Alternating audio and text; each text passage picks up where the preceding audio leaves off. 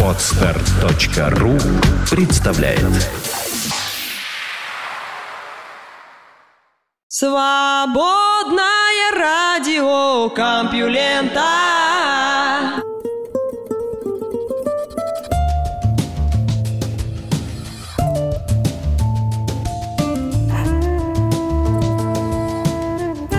Всем привет! Вы слушаете Лёшу Халецкого, и это первый выпуск свободного радиокомпьюлента на этой неделе. Кстати, он называется «Внимательные слушатели» и посвящается вам. Наука и техника.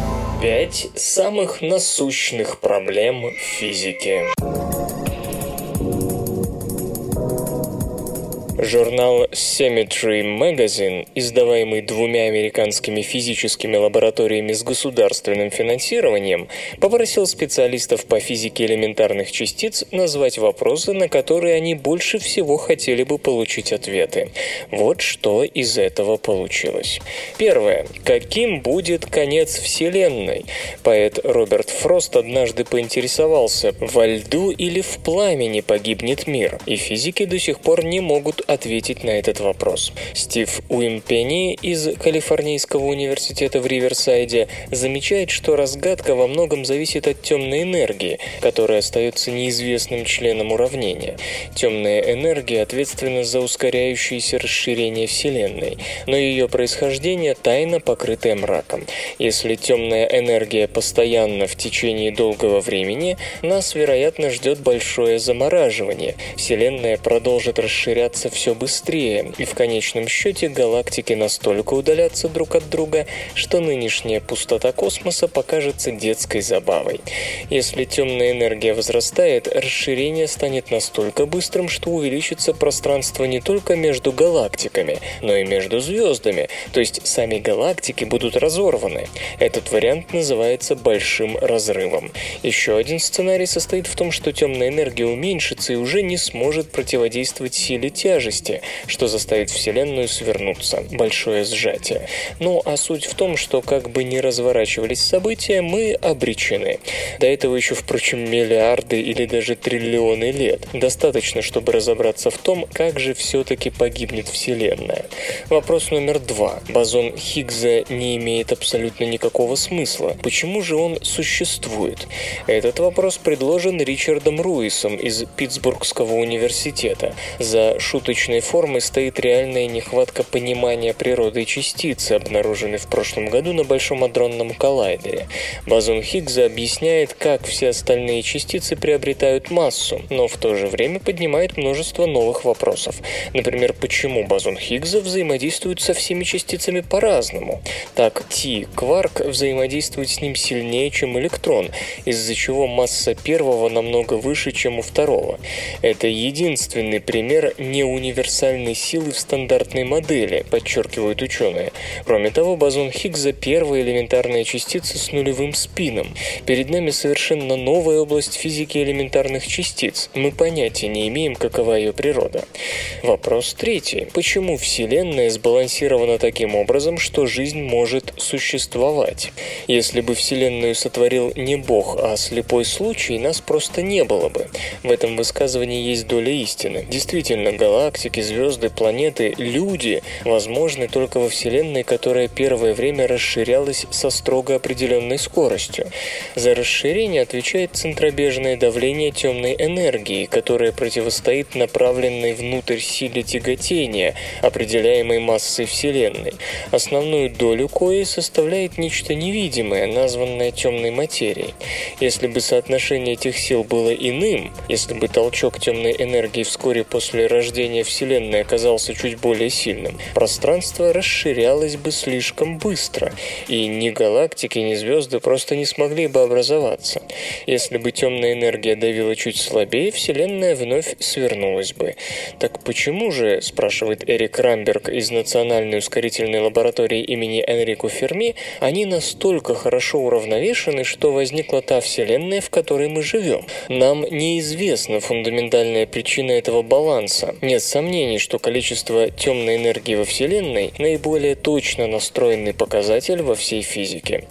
Вопрос номер четыре. Откуда берутся астрофизические нейтрино?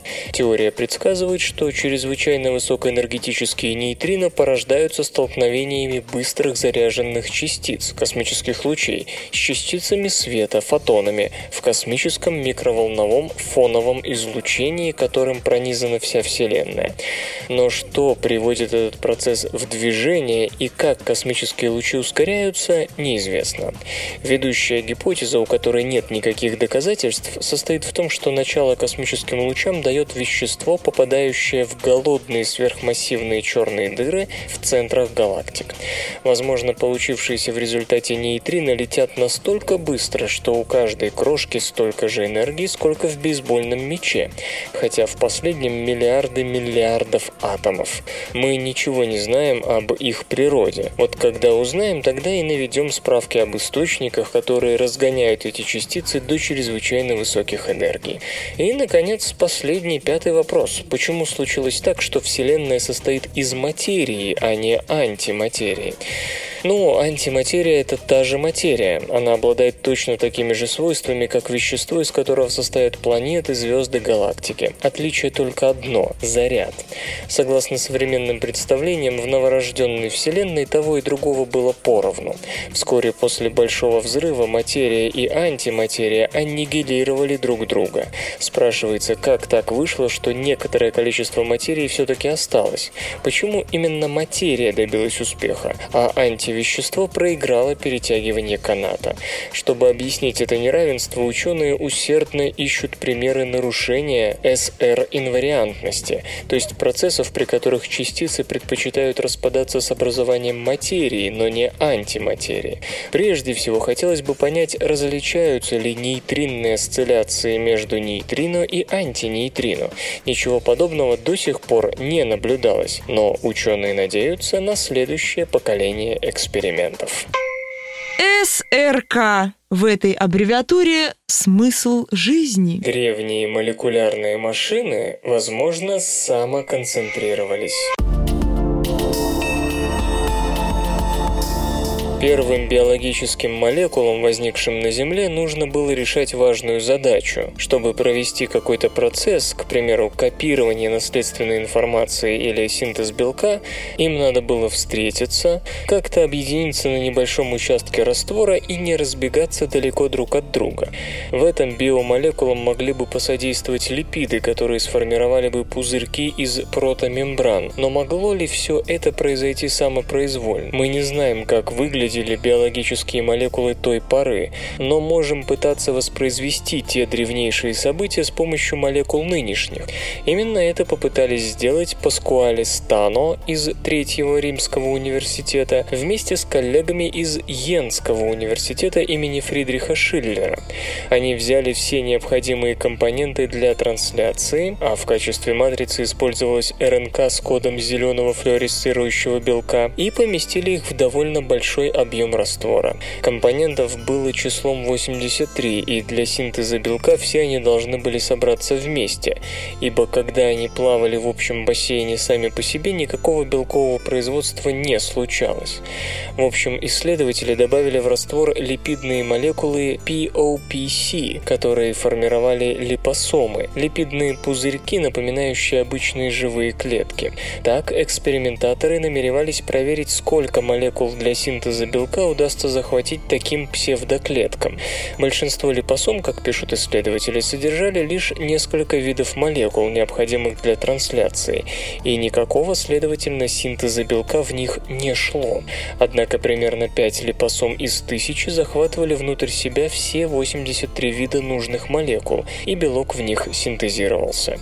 Дело здесь, видимо, было не столько в липосомах, сколько в общей склонности разных деталей молекулярных машин к к комплексообразованию. Разные компоненты могли сближаться и оставаться друг подле друга достаточно долго, чтобы к ним, во-первых, присоединились другие, а во-вторых, чтобы их успели захватить липосомы. То есть, делают вывод исследователи, в самоорганизации молекулярных машин на заре жизни не было ничего невозможного.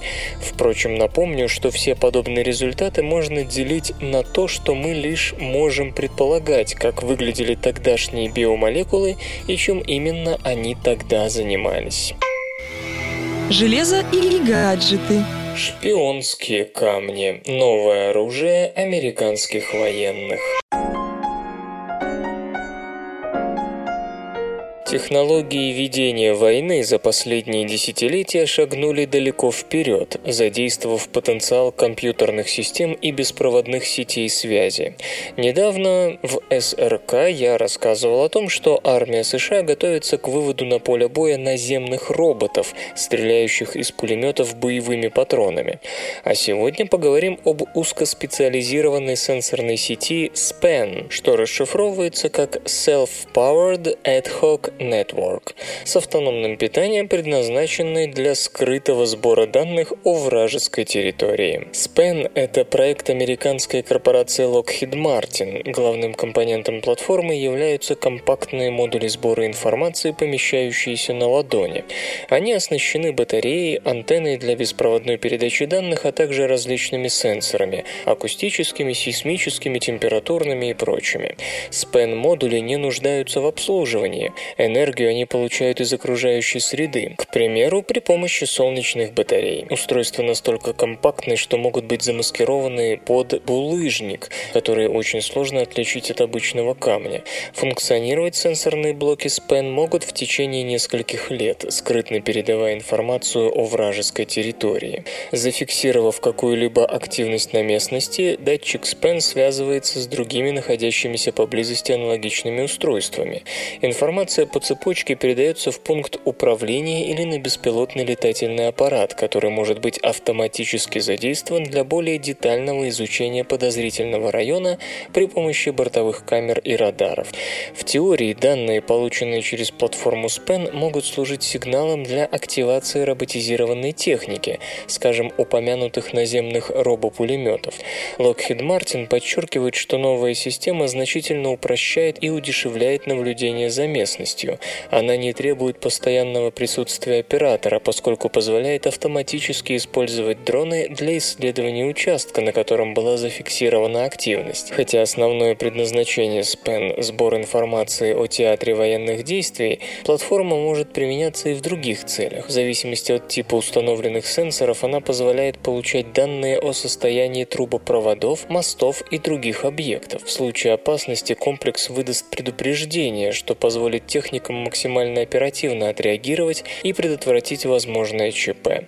Lockheed Martin отмечает, что при обработке поступающей информации применяются специально созданные проприетарные алгоритмы, позволяющие избежать ложных срабатываний. На этом фоне, наверное, будет уместно вспомнить скандал две тысячи шестого года, когда российские спецслужбы заявили о разоблачении британских шпионов, которые для получения сведений от агентов использовали портативные компьютер и специальный тайник с передатчиком. Последний был замаскирован как раз под обычный булыжник, лежавший в московском парке. Ну а передача данных осуществлялась по беспроводной связи между вмонтированным электронным модулем и карманными компьютерами прогуливавшихся неподалеку Джеймс Бондов. Весь процесс занимал считанные секунды. Вслух и с выражением читаю стихотворение. Ян Сатуновский, и хоть слушаешь их в полуха.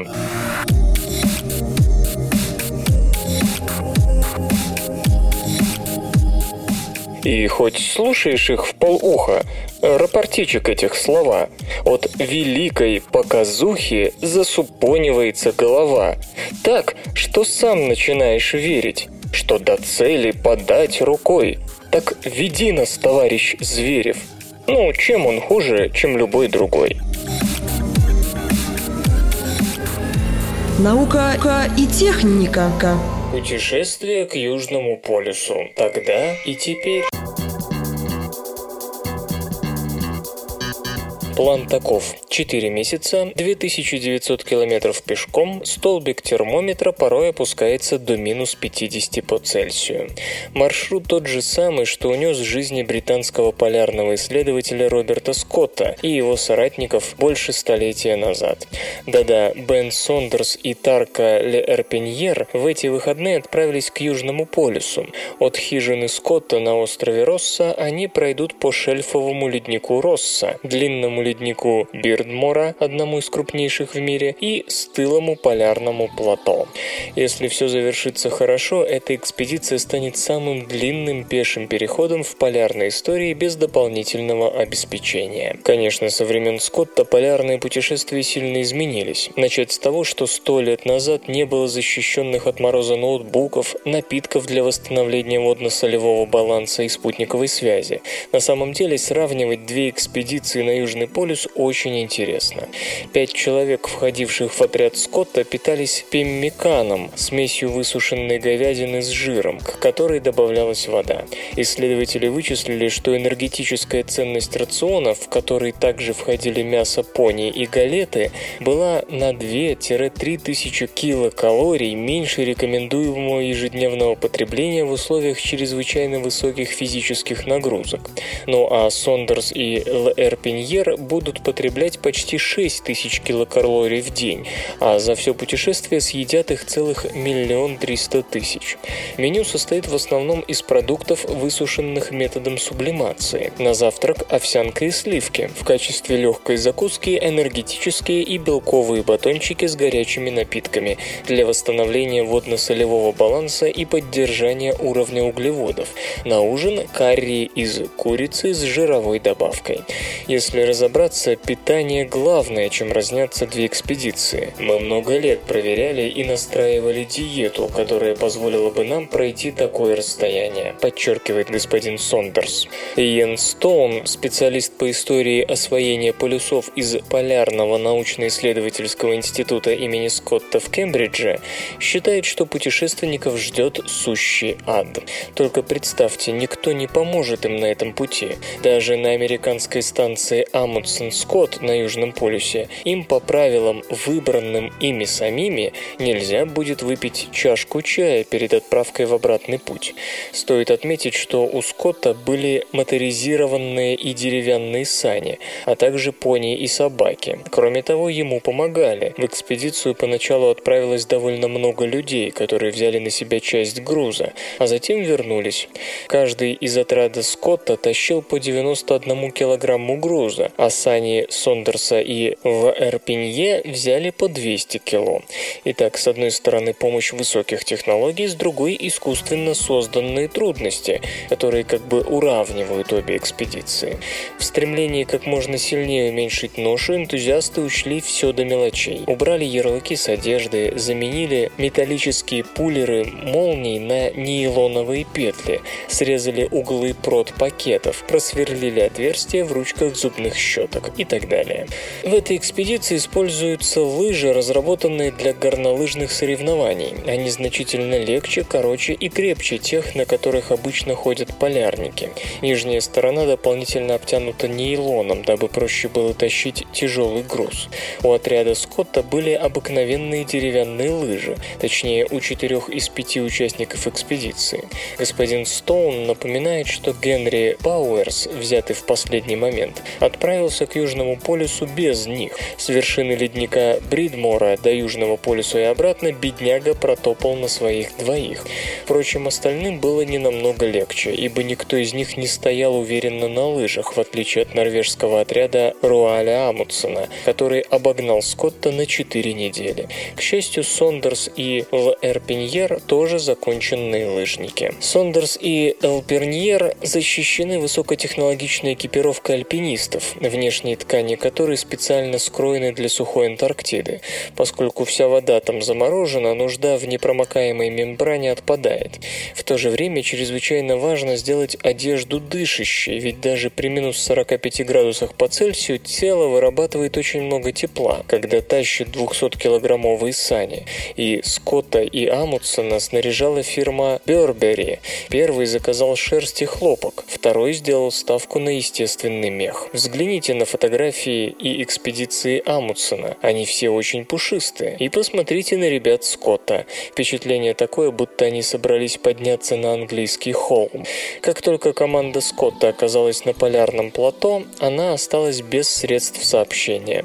Историю рокового путешествия удалось восстановить только после того, как была найдена палатка, в которой умерли последние члены отряда, а в ней дневник Скотта. Сондерс и Л'Эрпиньер будут всегда на связи благодаря ноутбукам со спутниковым подключением. К тому же они намерены регулярно присылать фото и видео. Сверхлегкие ноутбуки не имеют движущихся частей и могут неоднократно замерзать при минус сорока без вреда для себя. Вместо батареек солнечные панели, которые обложены сани и палатка. Вечером можно даже посмотреть предварительно загруженное кино. У нас есть все, от сериала «Во все тяжкие» до реальной любви, хвастается господин Сондерс. Никогда не знаешь, каким будет настроение, так что пришлось все предусмотреть.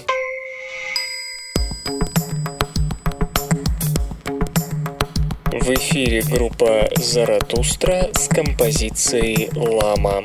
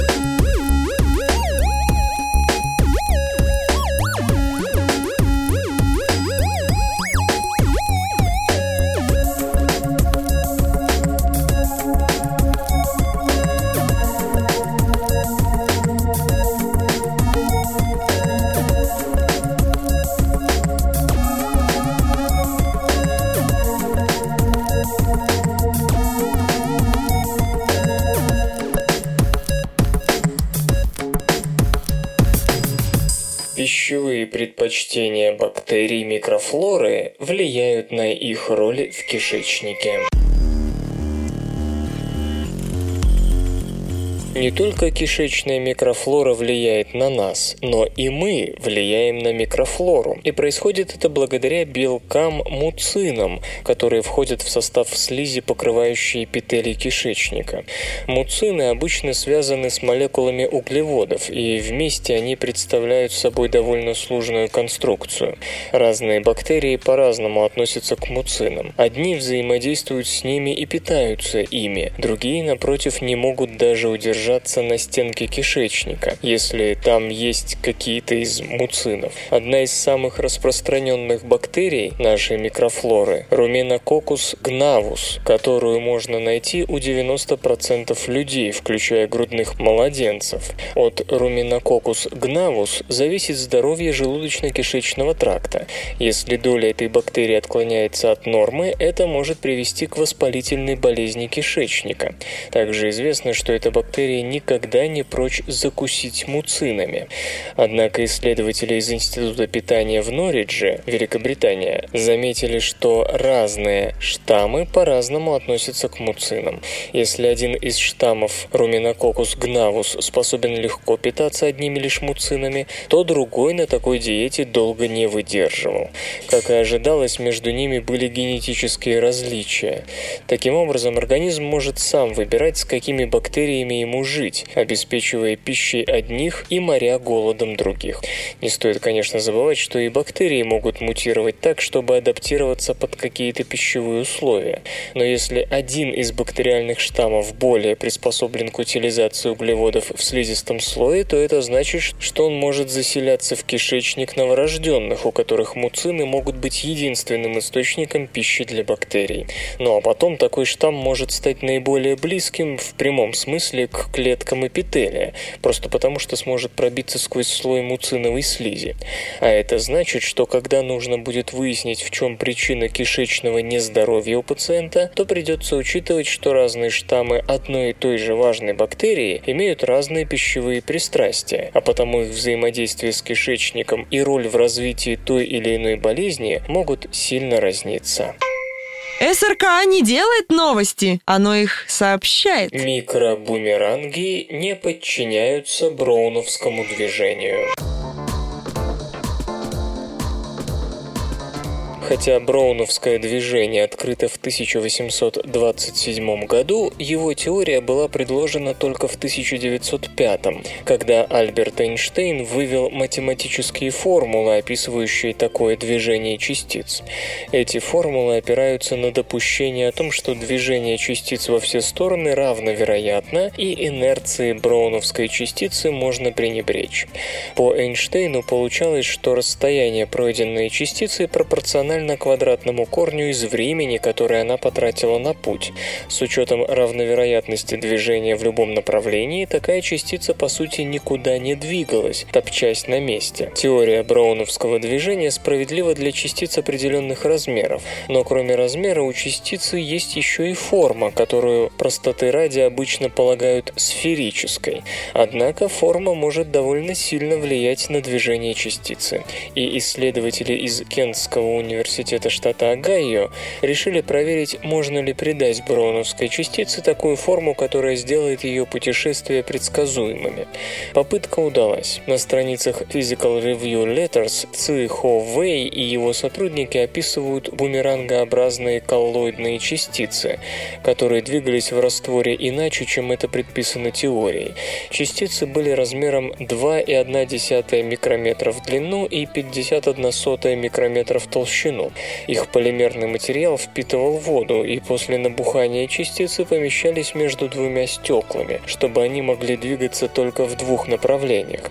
Движения наблюдали в микроскоп и снимали на видео. И, как выяснилось, такие микробумеранги были вполне способны на направленное движение, правда недолгое. В течение одной минуты частица двигалась по биссектрисе, проходящей через угол между лопастями бумеранга. Спустя минуту перемещение становилось становились хаотическими, то есть ее движения обретали равную вероятность для разных направлений, как это и бывает в обычном броуновском движении. Однако целая минута предсказуемого движения микрочастицы вселила в исследователя определенную надежду. Коллоидные частицы, сохраняющие направленное движение, могли бы весьма пригодиться в медицине. Осталось только понять, как заставить их двигаться в одном направлении еще дольше. Железо и гаджеты. Kinetic Open Storage. Новый взгляд на устройство хранения данных. Компания Seagate Technology представила платформу Kinetic Open Storage, предназначенную для построения систем хранения данных большого объема, обладающих должной масштабируемостью и высокой производительностью. Традиционные сети хранения данных предусматривают использование серверов с подключенными внешними устройствами, такими как дисковые массивы, ленточные библиотеки и оптические приводы. При этом операционная система идентифицирует идентифицирует подсоединенные ресурсы как локальные. Процесс обмена информацией между приложением и конечным накопителем включает многоуровневые манипуляции с базами данных, что снижает эффективность работы системы в целом. Платформа Kinetic Open Storage фактически превращает в серверы сами устройства хранения данных. Посредством открытого программного интерфейса информация доставляется приложением через компьютерную сеть. Причем Ethernet разъемом предлагается оснащать непосредственно накопители, жесткие диски или твердотельные устройства. Kinetic Open Storage базируется на архитектуре ключ-значения. В данном случае приложениям не приходится использовать операционную систему и драйверы. Вместо этого они отсылают простые запросы вида «получить», «разместить» и «удалить» (get, put и delete) напрямую накопителю. Подход, положенный в основу Kinetic Open Storage, не позволяет дополнять или изменять файлы. Однако он заметно упрощает масштабирование хранилищ данных и повышает быстродействие за счет отсутствия запросов со стороны операционной системы, которые могут значительно загружать канал передачи информации. Новая платформа полностью избавляет от необходимости применять серверы. Каждый накопитель имеет встроенную управляющую логику, ключ значения, необходимую для работы с данными. Сопутствующий программный интерфейс будет будет доступен разработчикам в качестве продукта с открытым исходным кодом. Еще раз подчеркну, Kinetic Open Storage предназначен для построения облачных систем хранения данных, файлы в которых не требуют модификации. Это могут быть, скажем, сервисы передачи музыки или видеоматериалов. Утверждается, что технология позволяет снизить среднюю стоимость владения облачной инфраструктуры на пятьдесят процентов по сравнению с традиционным подходом. Исторический анекдот из истории завоевания Кубы. Когда костер уже приготовили и оставалось только зажечь его, священник стал уговаривать Касика принять крещение и умереть христианином. Атуэй спросил, зачем ему становиться христианином и уподобляться испанцам, если они дурные люди. Священник разъяснил, что крещеные попадают на небо. Тут Касик спросил, попадают ли на небо христиане. Святой отец отвечал, что да, добрые христиане попадают. Тогда Касик решительно отказался от крещения, чтобы не встретиться с испанцами на небесах. Железо и гаджеты. Red Dot Awards две тысячи тринадцать. В Сингапурском музее дизайна Red Dot прошла церемония награждения победителей ежегодного конкурса. Подано четыре тысячи триста девяносто четыре заявки из пятидесяти семи стран. Красной точкой отмечены двести две работы, сорок девять названы лучшими из лучших. И только три стали кандидатами на победу в самой-пресамой номинации Red Dot Luminary. Эта премия вручается только тем проектам, которые не просто просто красивы, остроумны, незаурядны, но еще и обещают реально изменить нашу жизнь. Первым упомяну, пожалуй, мультифункциональный экскаватор КАМА, не путайте, пожалуйста, с российской КАМой, способный автоматически менять рабочий инструмент. Набор насадок расположен во вращающемся отделении под кабиной. Подвели рукоять к нужному отсеку, и через считанные минуты у вас вместо ковша, скажем, бур. Разнообразие инструментов позволяет машине не только рыть землю, но и долбить, бурить, передвигаться по грязи и так далее. При всей своей гибкости и универсальности устройство компактно и прекрасно подойдет и для города, и для, для всего остального. Оператор будет доволен, а прохожие порадуются аккуратному и яркому внешнему виду, которым КАМА выгодно отличается от ржавых монстров, гудящих над теплотрассами в конце октября. Теперь, дорогие друзья, позвольте познакомить вас чуточку поближе с медицинскими носилками Lenify, которые фигурируют в числе претендентов на победу еще и в конкурсе James Dyson Awards две тысячи тринадцать. В одних только США машины скорой помощи ежегодно доставляют в больницы шестнадцать миллионов человек. При этом нередко пациенты получают травмы, когда их перекладывают на носилки, а потом на койки.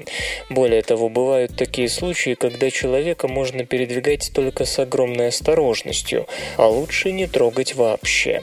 Например, при подозрении на перелом позвоночника. Наконец, сами медработники иногда становятся жертвами неудобных носилок. Представьте себе милую бабушку весом в полтора центнера, которой стало плохо с сердцем. Итак, если вы вдруг забыли, эти носилки состоят из нескольких частей, которые можно по отдельности подложить под пациента. Если вы смотрите на Lenify с недоумением и не можете понять, почему такую простую и нужную вещь не могли изобрести раньше, чутье вас не подводит. Сама идея действительно не нова. Дизайнер Линь Тачин Дэнни сделал еще один шаг вперед. Пропорции четырех частей и тот способ, которым они состыковываются, лучше подходят под формы человеческого тела.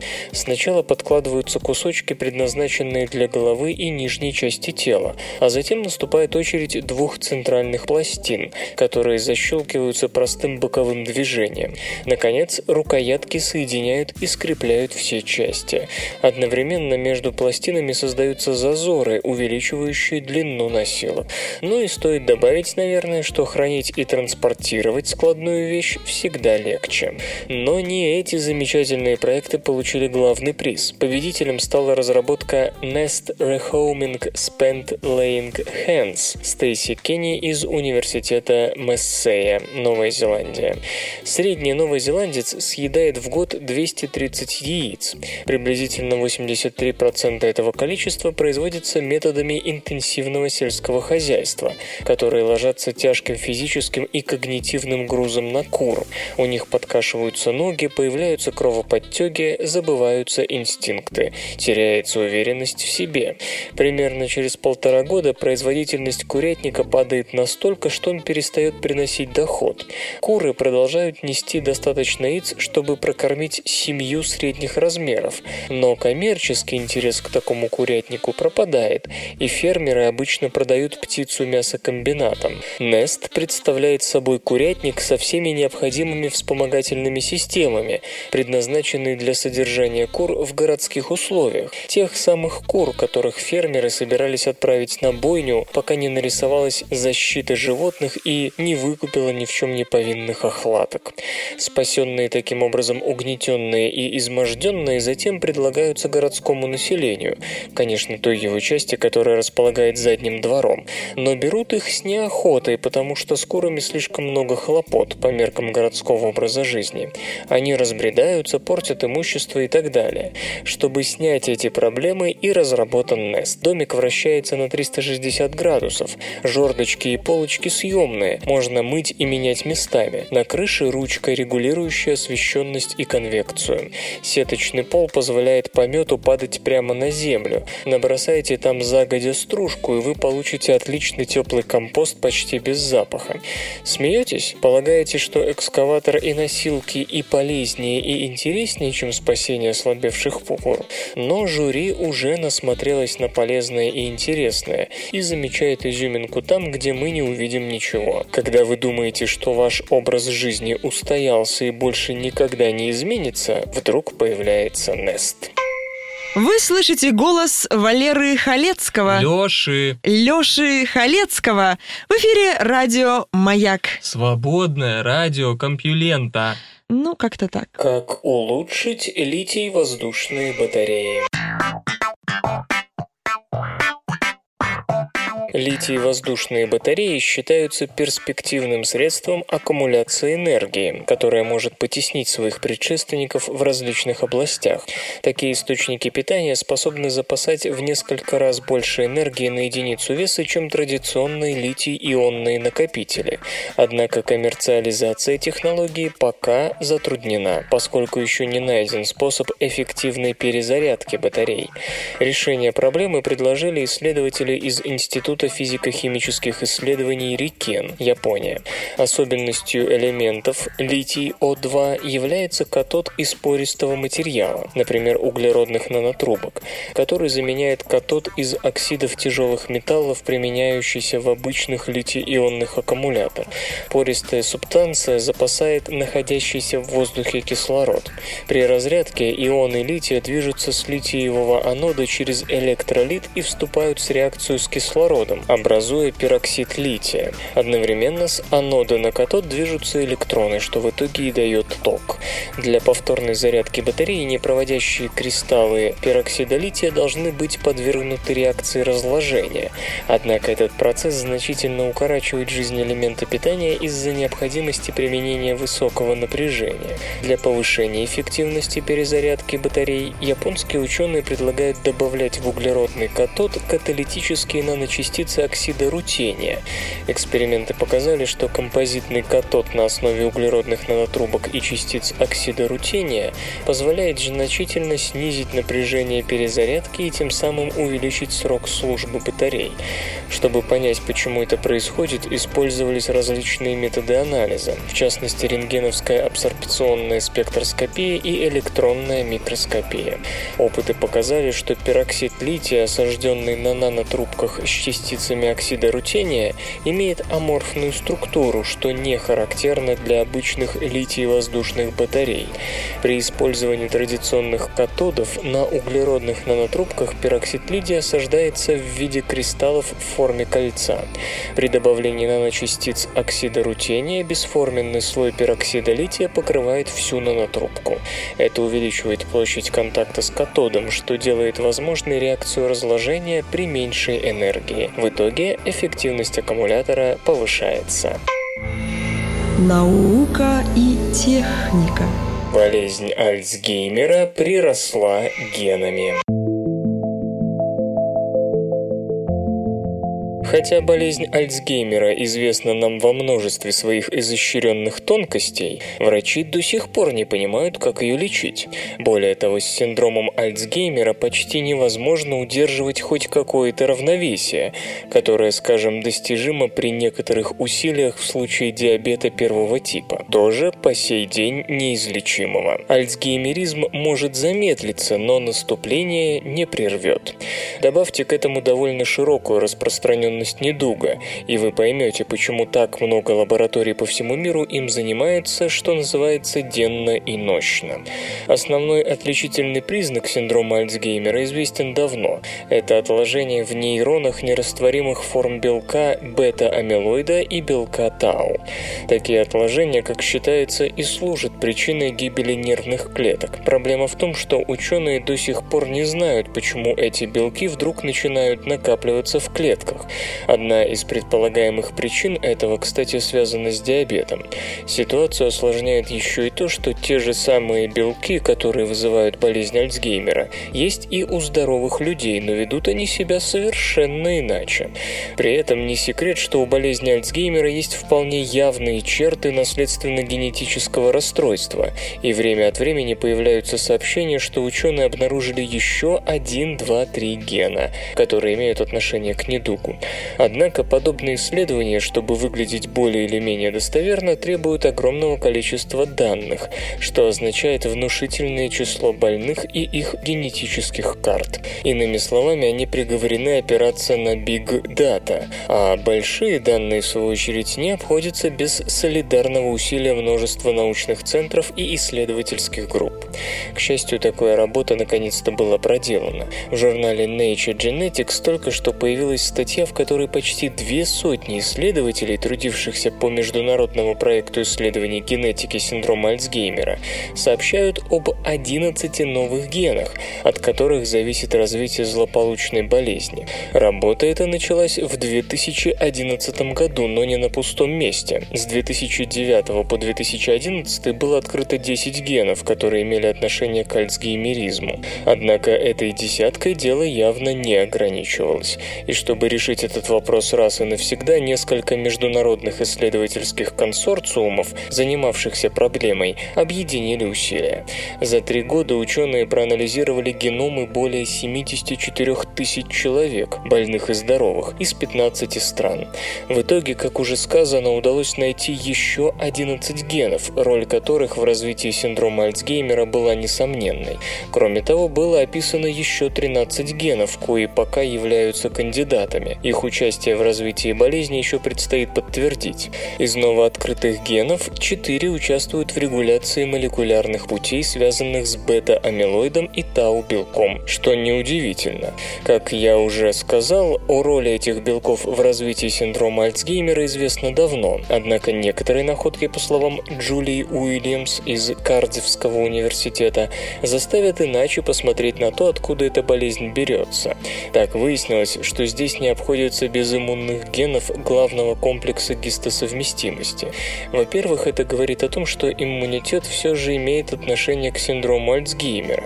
Подозрения на этот счет были, но не слишком определенные. Во-вторых, те же самые гены, которые были выявлены сейчас, как оказалось, деятельно участвуют еще в двух нейродегенеративных расстройствах – аутоиммунном рассеянном склерозе, что понятно, и болезни Паркинсона. Болезнь Паркинсона возникла неожиданно. До сих пор никто не думал, что неполадки в иммунитете могут иметь отношение еще и к ней. Среди других генов, запятнавших себя сотрудничеством с болезнью Альцгеймера, оказались те, что управляют клеточной миграцией, транспортом липидов, эндоцитозом, динамикой цитоскелета и транспортом вдоль аксонов, миелинизацией и работой клеток микроглии, являющихся аналогом иммунных фагоцитов. Кроме того, исследователи обращают особое внимание на гены, участвующие в регуляции работы синапсов в гиппокампе, одном из главных мозговых центров памяти. Словом, перед наукой теперь стоит задача осмысления полученных данных с тем, чтобы можно было построить правдоподобную картину болезни Альцгеймера. А чем правдоподобнее будет портрет недуга, тем больше шансов наконец-то найти способ от него избавиться. Стоит также напомнить, что это первый случай в истории изучения синдрома Альцгеймера, который объединяет столь мощные и многочисленные научные силы.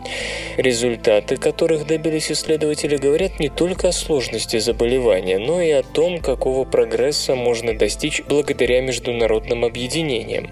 Стоит надеяться, что это не окажется единственным прецедентом, а за дальнейшие изыскания возьмется все тот же научный интернационал, так удачно доказавший свою эффективность. Компьютер. Компьютер. Компьютер. Компьютер. Лента. Подкаст.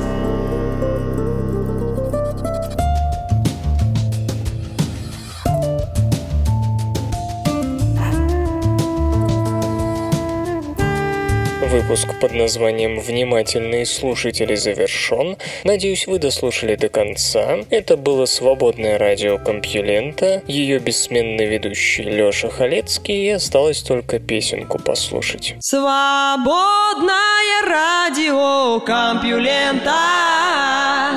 Скачать другие выпуски подкаста вы можете на podster точка ру.